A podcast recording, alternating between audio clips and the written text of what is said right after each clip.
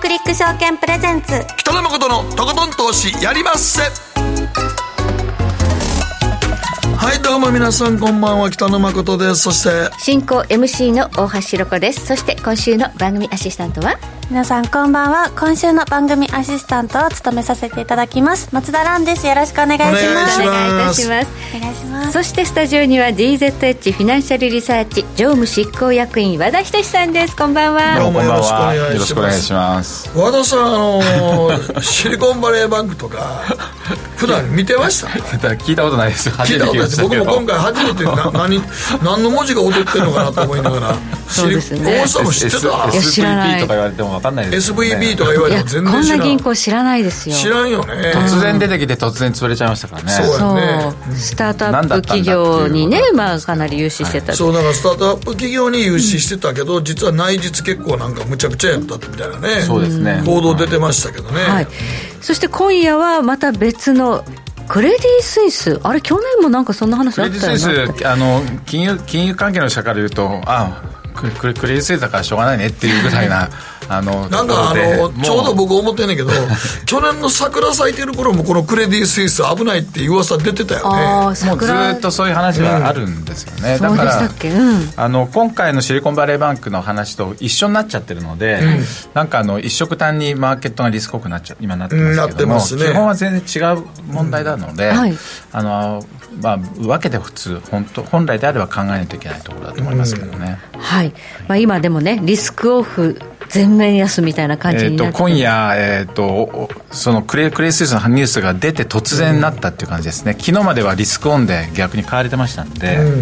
えー、と一旦落ち着いたってなった途端にまた別の別の問題になってしまう。まあでも何年か前もドイツ銀行も言われてましたからね。うん。ドイツ銀行も結局破綻。まあ大きくて潰せない銀行なんですよね、基本的にはね。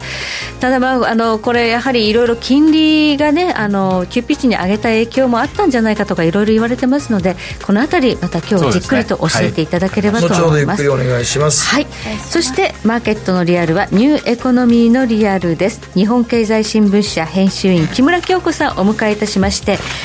あれメタバースって今どうなってますか？という話、あのメタ社がですね、また1万人のレイオフ従業員解雇するなんていう報道が出ていたりあまり調子が良くなさそうです、そしてこんなにね大場お相場があの荒れている時にビットコインが意外と強かったりするっていうのは、これ一体どういうわけだということで、ビットコインにはまた別のストーリーがあるようだというお話、今日は木村さんに教えていただきたいと思いなるますほどねで今日の投稿のテーマは？さあ皆さん何取引してますか？株為替。すごいテーマやな。CFD ゴールドや原油も大きく動いています、こんな相場で今皆さん何に投資しているかというのを教えていただこうかなと、今何に皆さん流行ってるのかな？去年はドル円がねとにかく去年は本当にドル円だけ買った時は誰もも問題なかったよね。割と楽な相場いやいやもう去年ほんまに僕の知り合いもドル円だけでほとんどドル円以外やってなかったねドル円だけで儲けよった人今年はかなり難難しいと思います。難しい。今年は大きく動いてます、結構今年株をやってる方も多かったんじゃないか。PBR1 倍割れとかね、そういうテーマもあったんで。そうやねんね。バリュー株が久しぶりに注目されて動いてたのにね。でも今もうほんま銀行株ちょっと投げ売りになってる。今ちょっとねダメなセクター今日にもだからなっちゃった。今日も全体的に戻ったけど、やれ今日ねよくないのはあれね引け間際にね、また先も大量の売りが出たんよ。ああガタンそれまでガーって100何十円上がってて戻してんな思ったらガーンっていきなり2時50何分になったら売り出てると思うけど、決算絡みの決算そうなんですよ。どうしても出ちゃうんですよ。そうなんですよ。だからこの時期決算でねだから銀行系の債券でやられてる分、はいはい。株の方で利その利益を出利益ね出たら。相殺させて。はい。はい。というようなことで、えーまあ、いろいろと大きく動いていますが皆さんはどのような投資をしているか教えていただければと思います、ではこの後誠とひろ子の週間気になるニュースから早速スタートです。北野誠のとことん投資やりまっせ。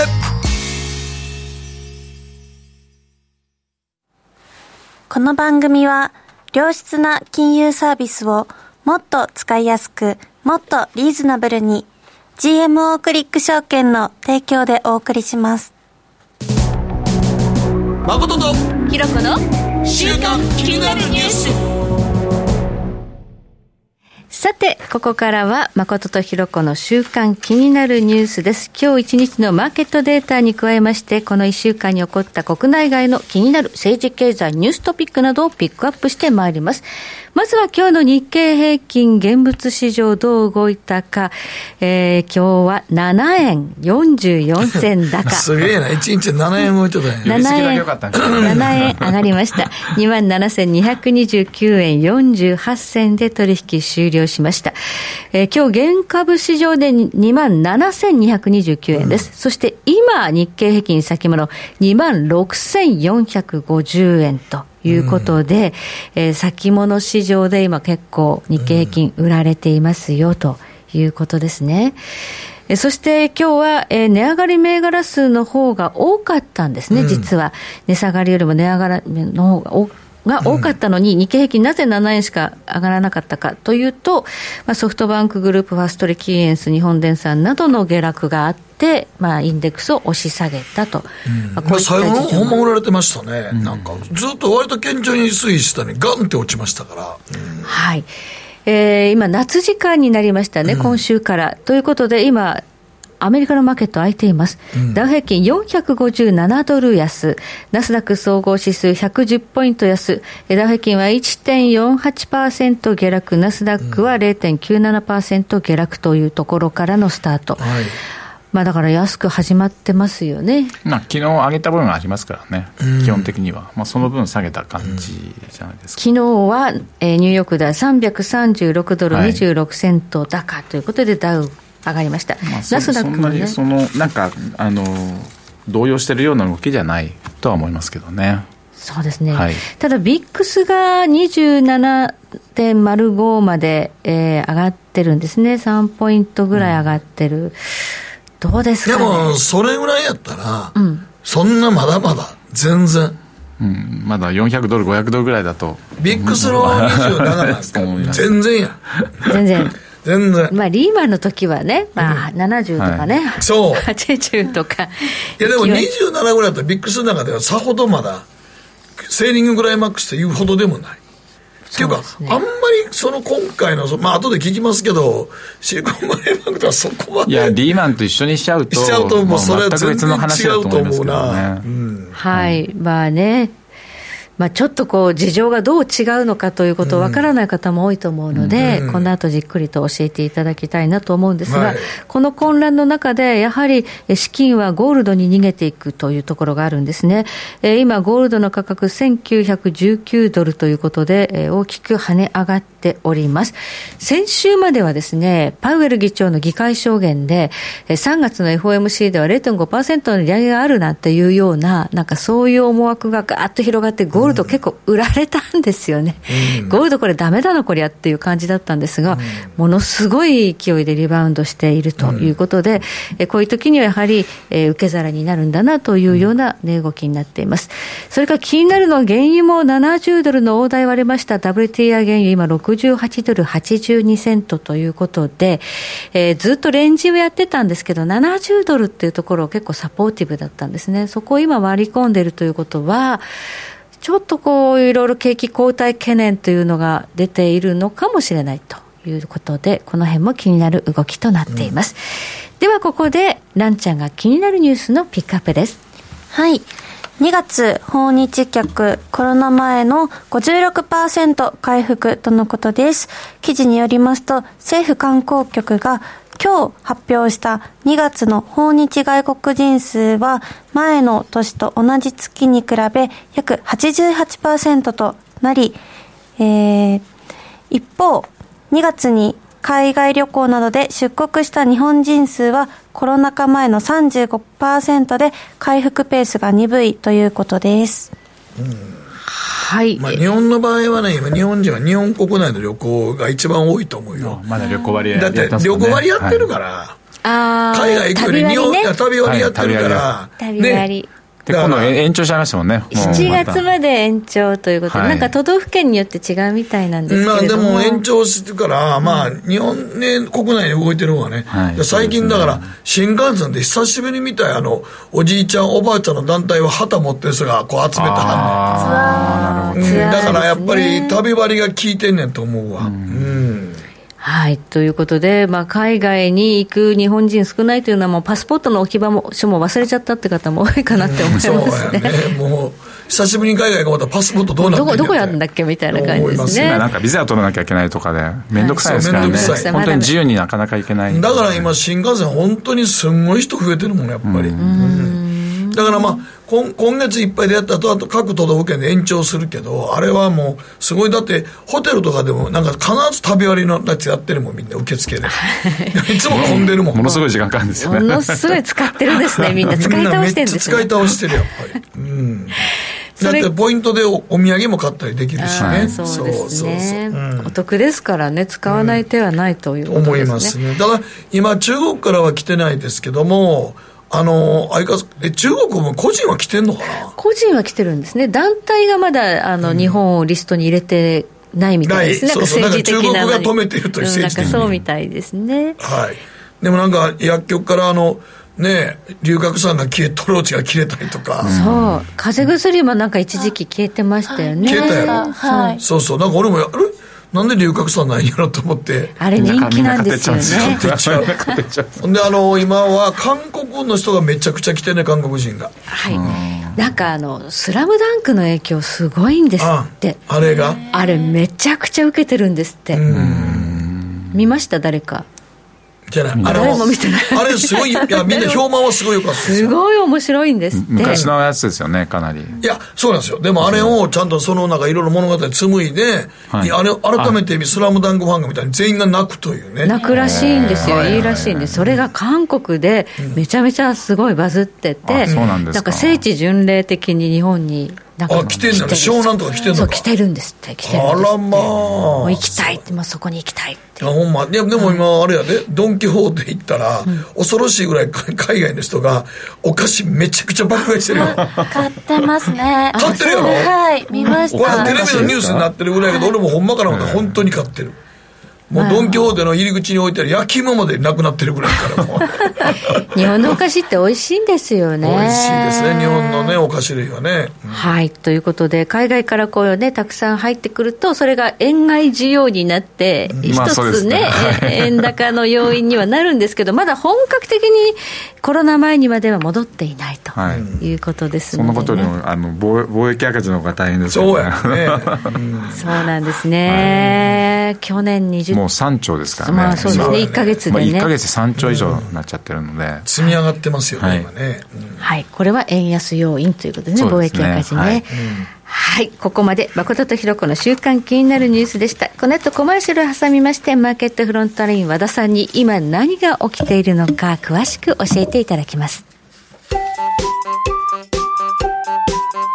北野誠のとことん投資やりまっせ。みんな集まる。集まるよ占いましたぞあなたの未来。えどんな？あなたは努力次第で大きな成功を収めます。ただし野菜中心の食事と早寝早起き適度な運動をして健康に注意なんだよ。母ちゃんのセリフと一緒じゃん。未来は自分で切り開く。株式 FX は GMO クリック証券。すると川上からどんぶらこどんぶらこどんぶらこって何？桃が流れてくる音だよ。じゃあかぼちゃは？こ天ぷら粉天ぷら粉かな鳥は？唐揚げ粉唐揚げ粉パパおやすみ。置いてかないで。頑張るあなたを応援します。GMO クリック証券。エミさん。どうしたの？僕最近考えてしまうんです。毎晩月を見上げるたびに僕の将来はどうなってしまうんだろうって同時に思うんです。この虚しい気持ちに寄り添ってくれる女性がいたら。好きですってよくない？シンプルにわかりやすく GMO クリック証券大橋ひろ子投資一筋うん十年北野誠のとことん投資やりまっせあれごさて、ここからはマーケットフロントラインです。引き続き DZH フィナンシャルリサーチ常務執行役員和田仁さんに伺ってまいります。よろしくお願いします。シリコンバレーバンク破綻の影響と年度末のマーケットの注意点というまあこれにクレディ・スイスが今日急にはい、プラスアルファ、そうですね。はい。で、もうそもそも、あのね、あの、木蘭さんもさっきおっしゃってたように、誰も知らなかったんですよね、シリコンバレーバンクって。誰やろ？な何それっていう。何それ？いきなりなんかツイッターとか上がってきたら何やこれ？と。SVB とかね。新しいなんかグループかなと思いましたからね。本来はその先週火曜日、水曜日ですよね。えっ、と、FRB のパウエル議長が議会証言を行って、もう0.5%やるよって、もう言っちゃってるわけですよ。で、ニック・ティミラース、あの、ウォール・スティ・ジャーナルの、えっ、と、ペドウォッチャーニック・ティミラースも、よっぽどその経済指標が悪かったりとか、うん、な何か起きない限り、えー、もう、えー、議長はやるつもりなのでそういう発言をしたっていうふうに言ってましたよね、だから、もうマーケットは、えー、織り込ま織り込ませに入ったんだと、うん、っていうことで素直に0.5%の3月の利上げとあと5、6、7ですね3か月続けて0.25やって、ターミナルレートを6%くらいまで上げておいて、そして年末まで、えー、ホールドすると。でそういうシナリオでもうほぼほぼ織り込んだんですよ、ね、そうですね。水曜日までは。そうです、はい、2日間で織り込んで。で、その前までも債券はすごいショートが作ってあって、またさらにショートを積み上げて、えー、相当債券のショートが特に2年 ,2 年債中心に債券のショートが積み上がった翌日、えー、木曜日ですよね木曜日の9日に、この SVB バンクの話が出てきて、実はどうしてこんな運用していたのか、私もいまだにわからないんですけども、どうやらですね、この銀行が、えー、まあ、全米で16位の地銀で大きい銀行なんですけど、えー、っとですね、日本アメリカの国債、10年債国債を固定でずっと持ちっぱなしだったみたいなんですよ。うん、はい運用運用としてポートフォリオとして。国債は何年ものですか？10年10年で。10年。もの、はい、でそれを1.3%ぐらいの時に、うん。ず大量に買って利回り1.3ってことは、債券価格はめちゃくちゃ高い。債券だって4%までいきましたからね、10年債にそうだ、債券価格は暴落して、債券価格はずっと下ずっと下がってって、利上げもずっとやってるから、ずっと下がってるのに、1.3%のものをずっと持って、何のヘッジもしてなくて。あノンヘッジで。要するにリスク普通あの銀行金銀行っていうのはリリスクを見てる人がいるので、リスクヘッジをね。リスクヘッジを必ずオプションを使ったりだとかいろいろその現月同士でやったりとか、スプレッド取引やったりとかあの必ずやってるんですけどもそれをややってなかったみたいなんですよ。で、えーとここに来てなんか突然損切りましたと 損出ししました、はい、損切り、ま、損切ったら22億ドルの損が出たので、その、それを穴埋めするために、えっ、ー、と、債券、あの、新株を発行したい。あうん、で、または、えっ、ー、と、その他の株式も売却するんでっていう、はい、そのアクションプランですよね。はい、えっ、と、債券のためのアクションプランを木曜日に発表したんですね。で、それで、まあ、認められればよかったんですけど、そしたら出資してるベンチャーキャピタルとかいろいろんないるので、出資してる人たちが、そんなんだったらもう、資金引き引き出すぞっていうことで、なんだこれはと、はい、もう許せないよって言って、引き出すよって言って、はい、一気に引き出されちゃったみたいなんですよ。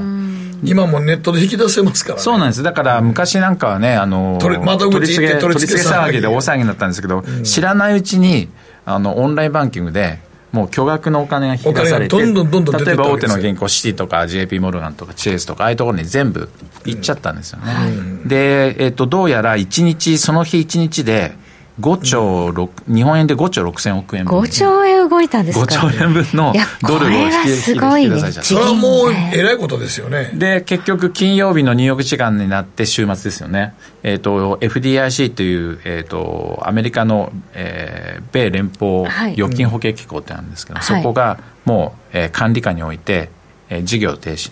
ということで、破綻処理にな、いきなりになっちゃったんですよ。だからもう1日になってしまったっていう、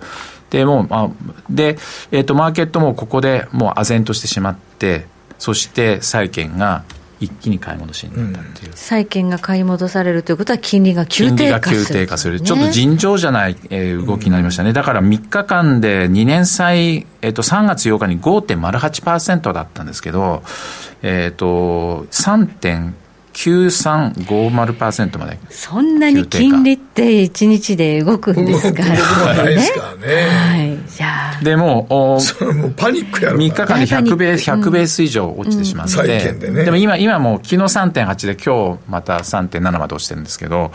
もうなんかとにかくわけのわからない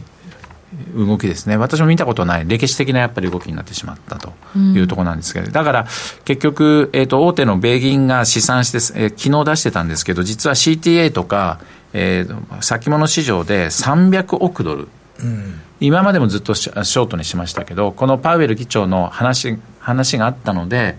えー、さらに積みまして、300億ドルだから約40兆ですね。40兆円ぐらい、ね、40兆円分の債券をショートにしてたわけですね。それはちょっとやっぱり偏りすぎてましたね。それ、それを、はい、まあ、でももう、もうしょうがないですよ。だってパウエル議長がそれをややるって言って織り込ませちゃったわけだから。まあ、確信に近いで、もうパウエル、パウエル、パウエル議長もそのつもりで言ってるわけなので、うん、えっと、そんなそのシリコンバレーバンクが出てくると思ってないから、やっぱり言った言ったわけですから、まあそ、それは当然なんですよ。で、そしたら、えーと、この3日間でですね、えーと、木、金、月で、その3分の2の2000億ドル分、要するに27兆円ぐらいが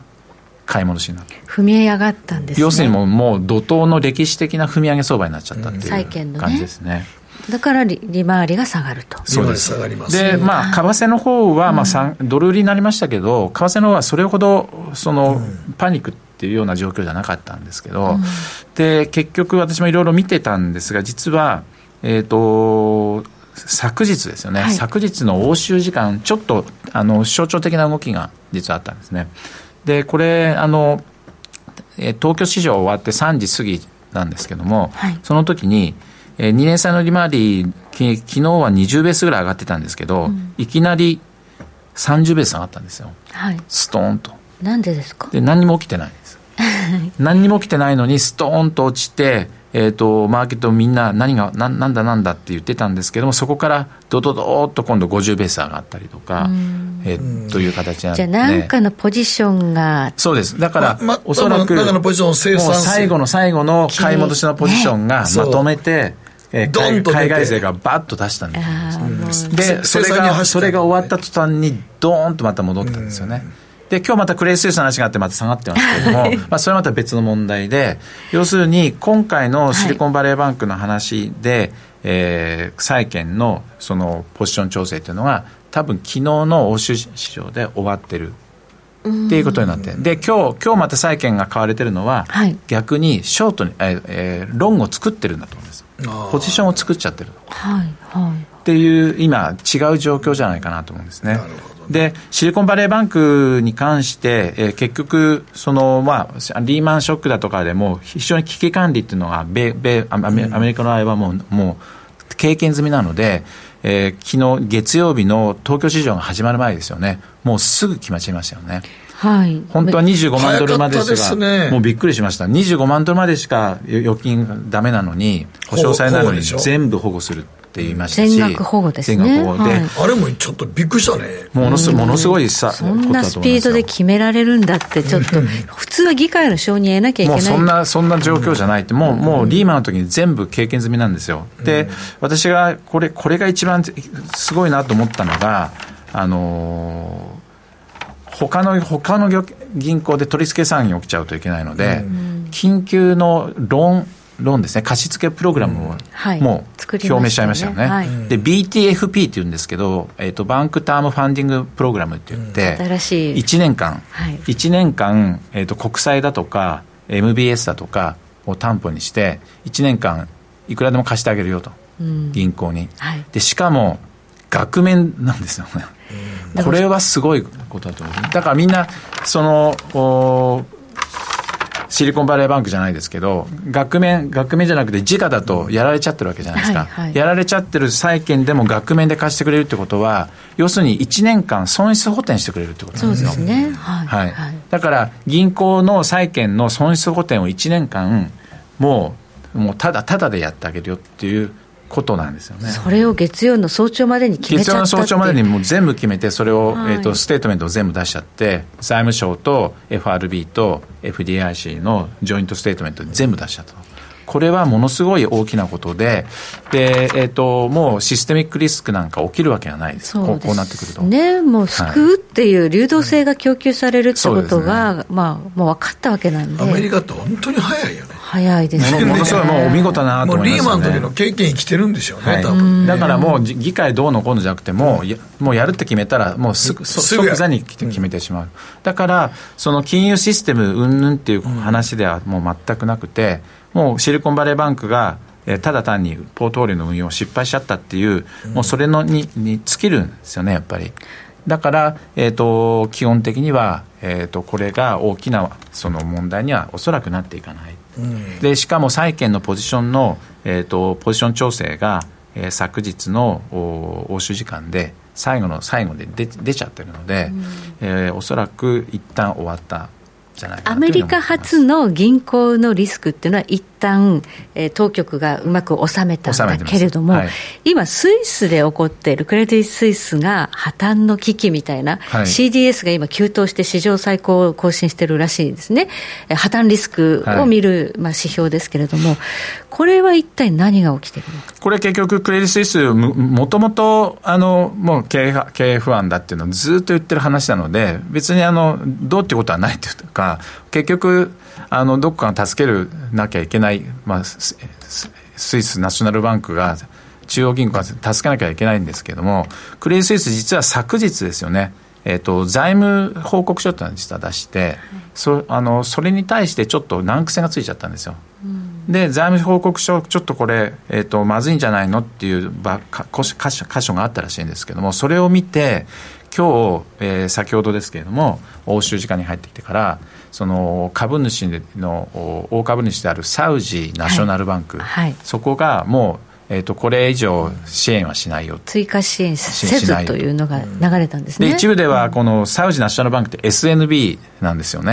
で SNB っていうとスイスナショナルバンクと同じなので、中央銀行と同じ通常銀行なのでヘッドラインを見て、はい、ま、SNB がもうもう援助しないっていうふうに思って、うわーってやっちゃった人たちもいるっていう話なんですよね。中央銀行がクレディ・スイスを見捨てたのか。見捨てたのかっていうふうにやって誤解があった。多分、えー、か過剰な反応をしてしまったんじゃないかっていう、うん、あの今、状況じゃないかなと思うんです。まあ多分、まあそれも後から分かってくる話だから、はい、あれなんですけども、まあそういうようなことが、まあ一緒に起きてしまっていて、ただ、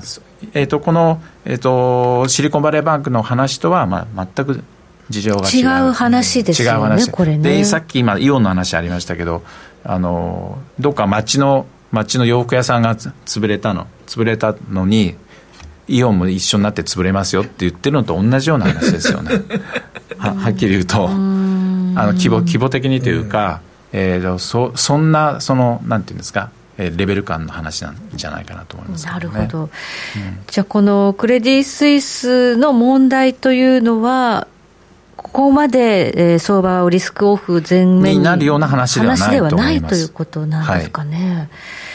であるならば、どこかでこれは、あのそれに今日今日多分、リスクオフでわーっと売ってますし、奴隷なんかもわーっと売ってるんですけど、これって基本的に多分過剰反応してる部分だと思うんですよね。はいはい、で、奴隷なんかの話になりますけど、チャートとか見てもらうと分かるんですけど、3月13日に3 2円の2級が今までどそこだったんですけども、はい、直近の安値だったんですけど、さっきですね、2円の22までいってるんですよ。うん、だから一旦またそこで下げ止まってるということで、えーと、基本的にはダブルボトムみたいな形にはなってる。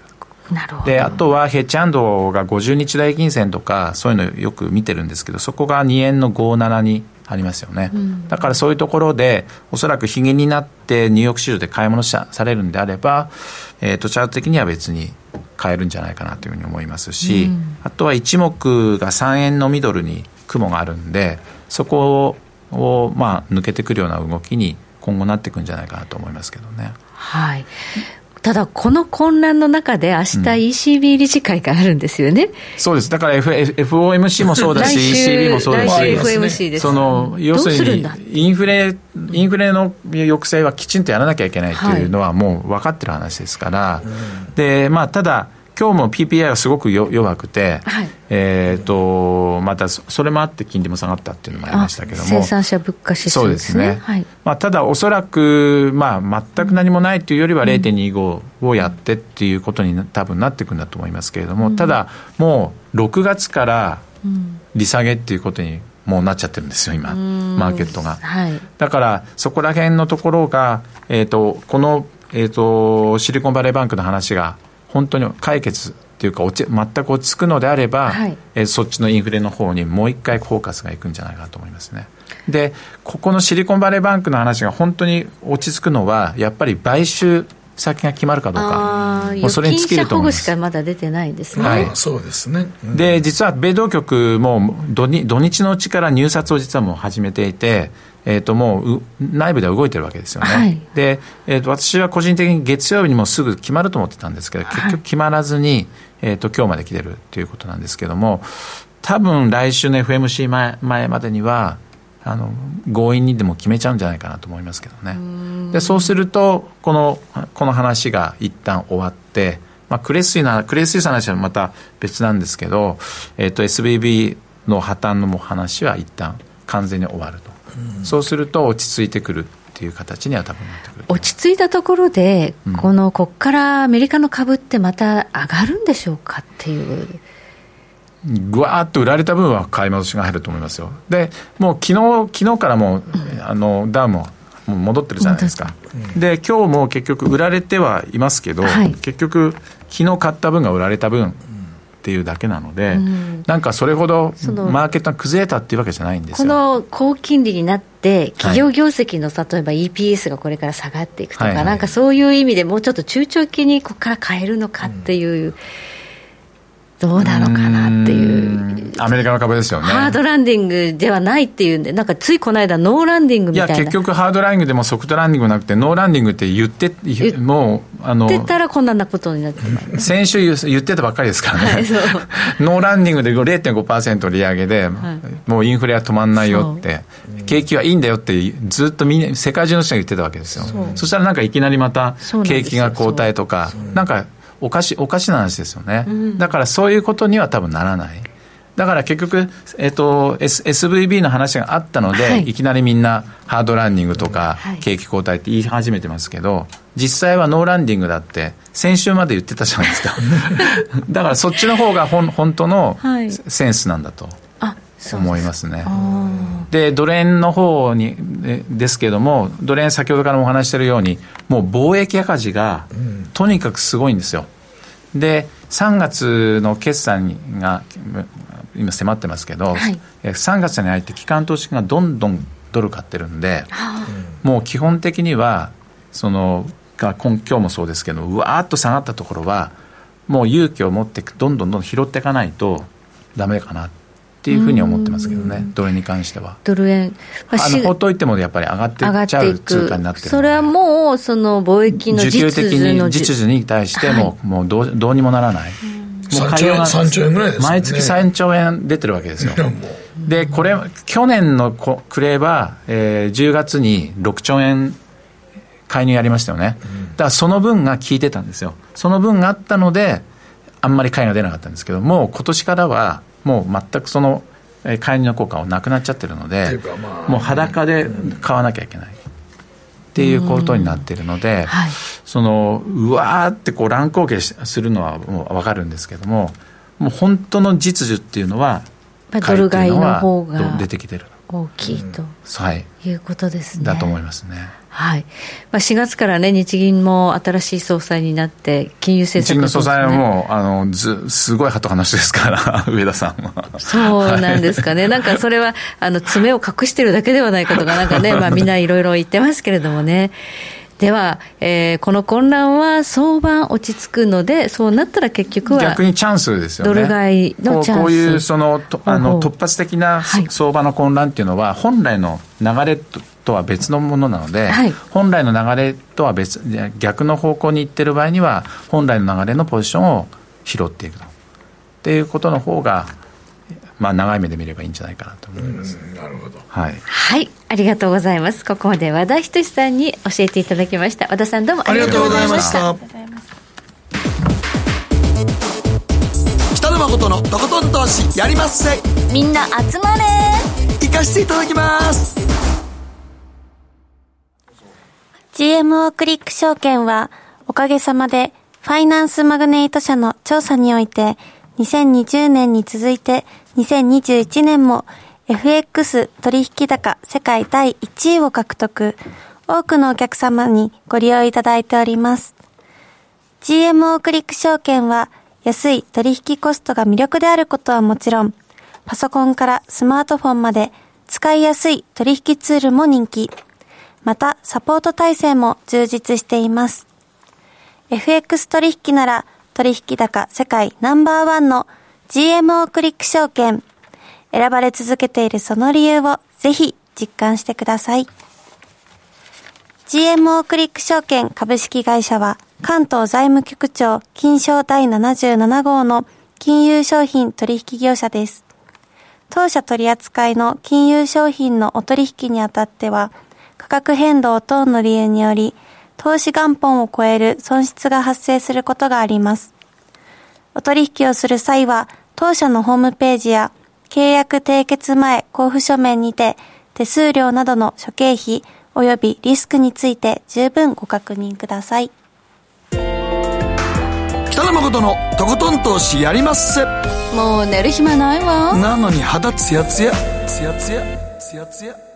マーケットのリアルということで今日は日本経済新聞社編集員木村京子さんにスタジオにお越しいただきました。木村さんこんばんは。こんばんは。よろしくお願いします。よろしくお願いいたします。はい今日はどういうお話でしょうか？はい。減速気味のメタバース。スポットライトを浴びる生成 AI ということなんです。チャット、G、GPT か。それは先週あ前回ね、教えていただいたんですけれども、はいなんかメタバースとかいうのもね、あの木村さんに出ていただくようになってから、この番組で教えていただきました。フェイスブックはメタになってからもね、社名も変わって、はい、どうなってるんでしょうか。そうなんです。今日もちょうどですね、メタが1万人追加のあの人員削減という話が出まして、はい、さらに5000人に及ぶあの新規採用するって言ってたのもやめると。うんつまり、ちょっと新しい人材が取れなくなっているほど成長が鈍化しているということなんですけれども、はい、まあ、一つその指標として、えーまあ、わざわざね、あの社名まで変えて、メタバースの第1号としてトップに走るぞって言ったんですが、うん、まあ、メタバースという言葉自体、はい、検索件数が過去1年でおよそ80%も減ってしまっていると。みんな興味を持って、はい、もう検索するような言葉ではなくなってしまっているということなんですよね。一方で、はい。北野さんが先ほどおっしゃってくださったようにチャット G GDP じゃないですよ。GPT ですね。GDP じゃない。そうそう。これ今やっぱ結構みんな書いてますねツイッターとかにもね。そうなんですよ、うん、でこれはあの GPT はジェネラティブの G ジェネラティブって言ったようにこれ生成 AI と言われていてあのメタバースの投資するまあ人たちがもうこの生成 AI の方に移っている。どういうことかというと AI を使っていろんなものを生み出していくという、まあ、チャット GPT もそうですね。あチャット GPT まあそうですね、うん、どんどん頭良くなっていくでしょどんどん回答があのブラッシュアップされていくなっていう感じですよね。どんどんもう日々日々。知ってる？これああの前前々回教えてもらったはい教えていただいた。俺の場合はなんか最初の出口で失敗したからもうやってないけど。英語のところ英語のところでああもう面倒くさい。今すぐいらんなんか今 LINE でを聞けば答えてくれるバージョンもあるって、う。ん、あそうなんです、ね、そのやっぱりその頭脳自体は、うん、まあ、いろいろとあの企業がやっているので、はい、そこに、まあ、Google も似たような入れたりとか、うん、Bing ってあの、入れマイクロソフトの入れたりっていうことなので LINE も多分そういうところにお金そそうおっしゃるようにそこを見るだけでも投資がそっちに行ってるんだなと思いますよね技術がねいろんなところにじゃなくてそっちになってるっていう、人々の関心もそうなんですね、そうなんですよね。でそんな中でですね、まあ、メタの方はかわいそうなんですけど、まあ、どうしてここまで落ち込んでるかっていうとやはりやっぱヘッドセットこの目につけてやるやつですよねちょっとかなり厚みがこうあるんでそうなんです。重そうですよね。まあまあね私もちょっとあの一回つけたことあるだけなんですけどもうちょっとあの技術進化するかなと思ったらあまり小型がするようなペースが少ないですよね。なねなので、ここの部署がメタの中でいうと、なんと、1兆8000億円の営業損失という。損失1兆です1兆。2兆近くですね。なのでもうこれが大きく足を引っ張ってしまって、みんなもつけないわ使わないわ。しかもメタバースって言っても定義がよく分からなくって、うん、まあ、昔アバターでねあの仮想通貨であ空間でやるって話もありましたけど何か普及せずに回ってしまうような感じということで実は今大橋さんが読んでくださったこの記事は、はい、フィナンシャル・タイムズという日経のパートナーのあのイギリスの、はい、新聞のはい、あの記事の翻訳なんですけれども、この記者が最後書いているフレーズがすごくてですね、The metaverse never really began. まだメタバースは本当にまだ始まってってもいないのに、はい、and yet it's already over ってことで、もうすでに 終わってしまったという。メタはもう終わった。終わってしまったという。なんかでもなんか1年か2年前ぐらいメタバース元年とか言ってましたよね。そうなんですよ。始まってないのに終わったって書いてあった。俺もだから、だから CBC のスタジオでいっぺん持ってきてゴーグルつけてやったことあるけど。どうでしたか？いや、あれはあれでまあ、なんか南の島に旅するやつで。はいはい。それは結構ね、なんかやってる人は、楽しく参戦してんだよね、うん、いや全然全く知らん人とも喋れるしアバターででも、やっぱりなんか、しょっちゅうこれやってるわけじゃないのよね、やっぱね。一般的に普及したかっていうと、うん、スマホのそれとはまるで違いますよね。そうなんですよね。はい、まあ私もね、古い頃というか記者を始めた頃は、うん、携帯電話って言ってもショルダーバッグすごいもう2、3キロするのを持ち歩いてやるので、とても記者として走ることもできないので。しもしもの時代ですね。だからこんなバッテリーそのままでかいやつでしょ？なんかあの自動自動車電話をこのまま横につけたって感じ、ね、そうですかもね、はい。重いそのバッテリーも全部入れて、そうだからあれがコンパクトになっていったから普及したんですよ。そうそれもう誰でもめっちゃくちゃでかいあんた出してたもんね昔。シャキーンってそういう時代あったんですよ。でもそれねランちゃんねそれやと思うけどこんなんせんでもね動物の森でええのよああ、日本のゲームの方が全然。任天堂の動物の森なんかアバターがうろうろして楽しい。メタバース的です、ねまあ、あれ一種の仮想仮想、仮想空間でみんなあそこで遊んでるわけだから。はいであのクオリティが高いので、メタが目指して、まあ、発表してグローバルにやったものっていうのが、ちょっとなんか、チャチクっていうか、見えますよね。そうそう、ザッカーバーグのカゴ、のぺーっとしてるやつね、うん、あのメタ。あれは動物の森に比べたら全然ダメやと思うやる気が湧かない、なんか、なんかね、楽しくなさそうだよね。そうなんですよね。うん、そう考えると、日本のやっぱり技術がすごいのであれば、うん、まあ、そこをどういうふうに取り込むかと思って期待はしてたんですが、ななかなかそこまで普及する以前に、ちょっと厳しい状況になってきたっていうことですよね。メタバースの検索がもうみんなしないと。そうなんです。で、まあ、あのメタ、もう筆頭にしてなんですけど、アメリカの IT 企業の人員削減リストラ、もう今年に入っただけでも、およそ13万人ということなので、ちょっとやっぱりね、あの、怖いなと思う一方、実はですね、新しい技術というか、サービスが今、ふつふつと世界では誕生してるんです。新しい技術話題は何でしょうか？え皆さん、まあ、SNS っていうと、はい、まあ、ツイッターなんかをやると思うんですがツイッターは、まあ、今イーロン・マスクさんに、まあ、変わってしまった。その創業者の方ジャック・ドースイさんがですね、はい、もう次を先を見据えていてえー、投資してるあの支援してる会社がありまして例えばですね、はい、えー、ダムスっていうのが2月に出たんですけれども、はい、これなんかですね、えー、非常に今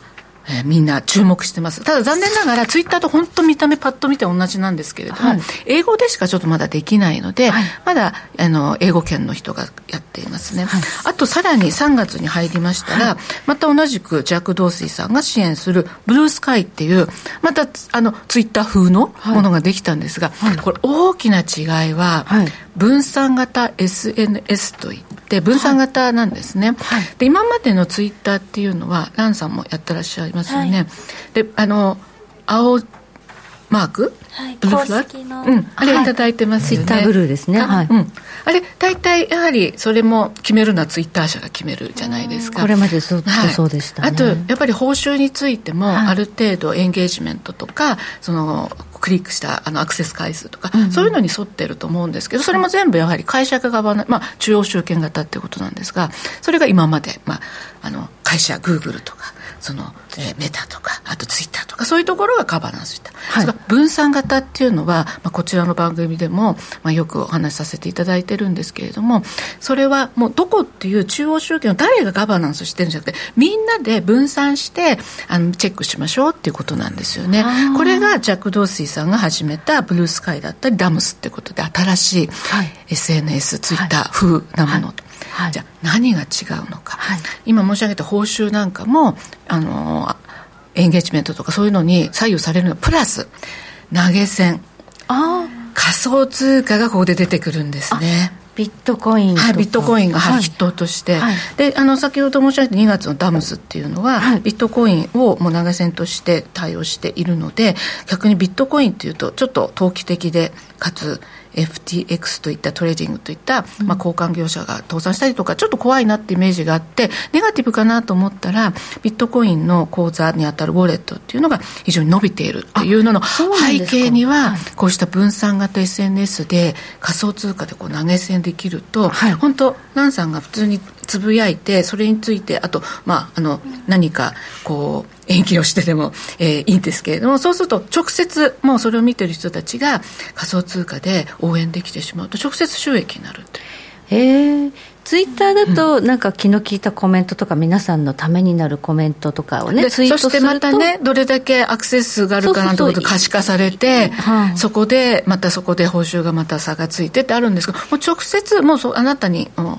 あの応援したいんですっていうことを仮想通貨という形でできるっていうことなんですよね。同じようにツイートみたいなことをしたときに、うん、そこで、あの、今の投げ銭って割とみんなカードを、お金入ってくる人がいる。うん登録してますからね。そうですね。ただクレジットカードもあの、まあ、メルカリなんかが、まあ、あの普及している一つなんですけれどもやはりやっぱりいろんな制限で、うん、あの持てない方もいらっしゃるので、うん、ただ信用においては別に普通にねあのそういうところあの普通あの滞納してないとかいろいろそこそチェックができれば、例えばメルカリの回数できちんとあのそういう交換ができてるって人であればメルカリ自体が OK を出してそこにカードではなく仮想通貨のようなものをあのこう付与すればいいわけ。で、うん、そうするとそれが自由に使えていきますよね、うん、なので新しい経済圏がまたできてくるんじゃないかと、なるほど。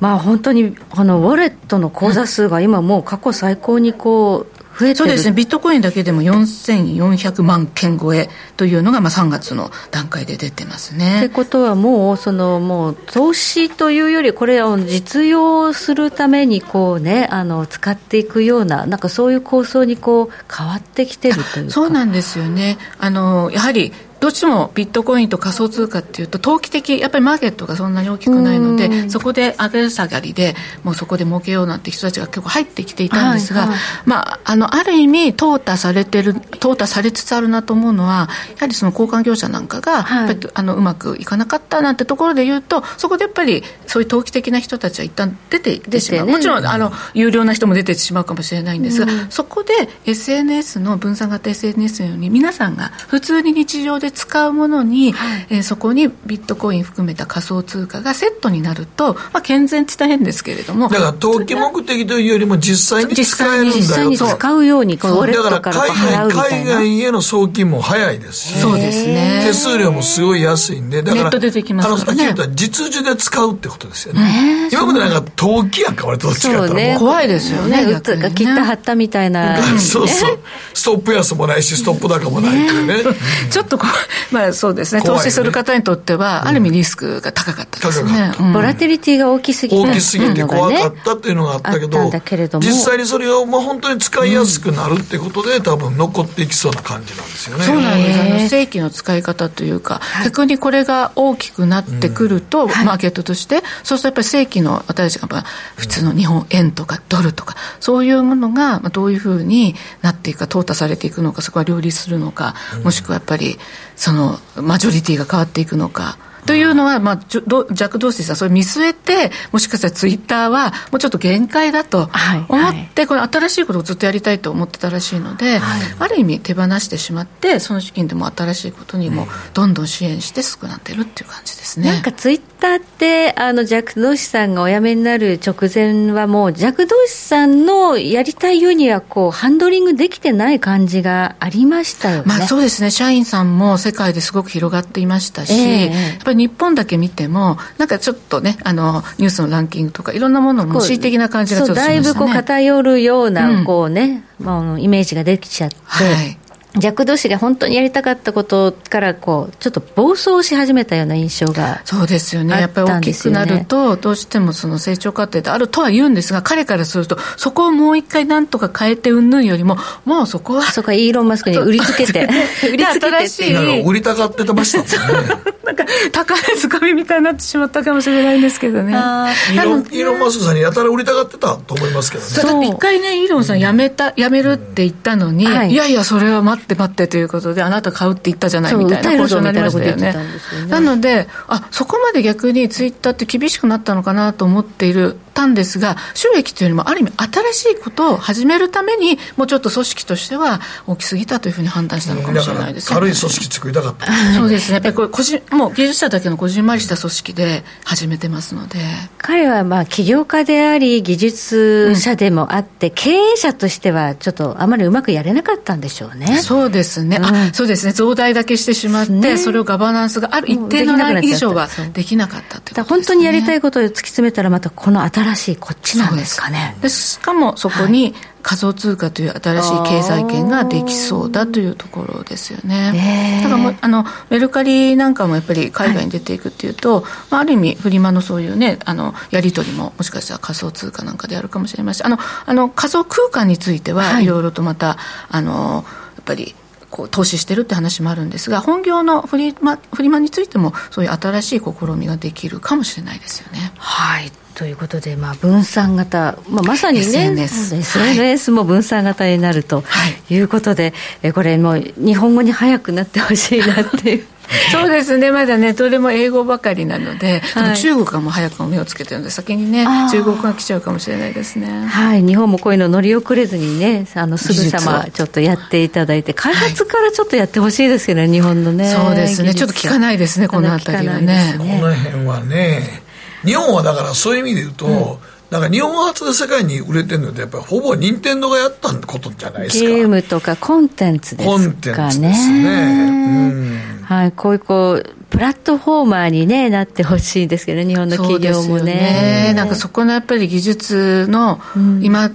一生懸命ね、デジタル人材と言ってますけど、ちょっと遅い感じはしますね。うん、はいということで、えー、ジャック・ドーシーさんが新たな、まあね、あのベンチャーのところに投資している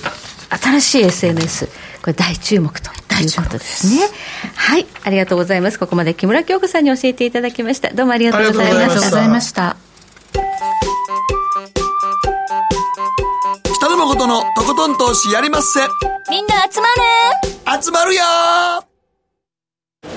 君は周りが見えてない。また怒られちゃったよ。あ部長の前歯にノリ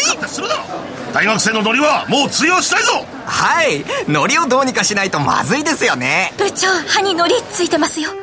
もっと楽しくもっと自由に GMO クリック証券。ね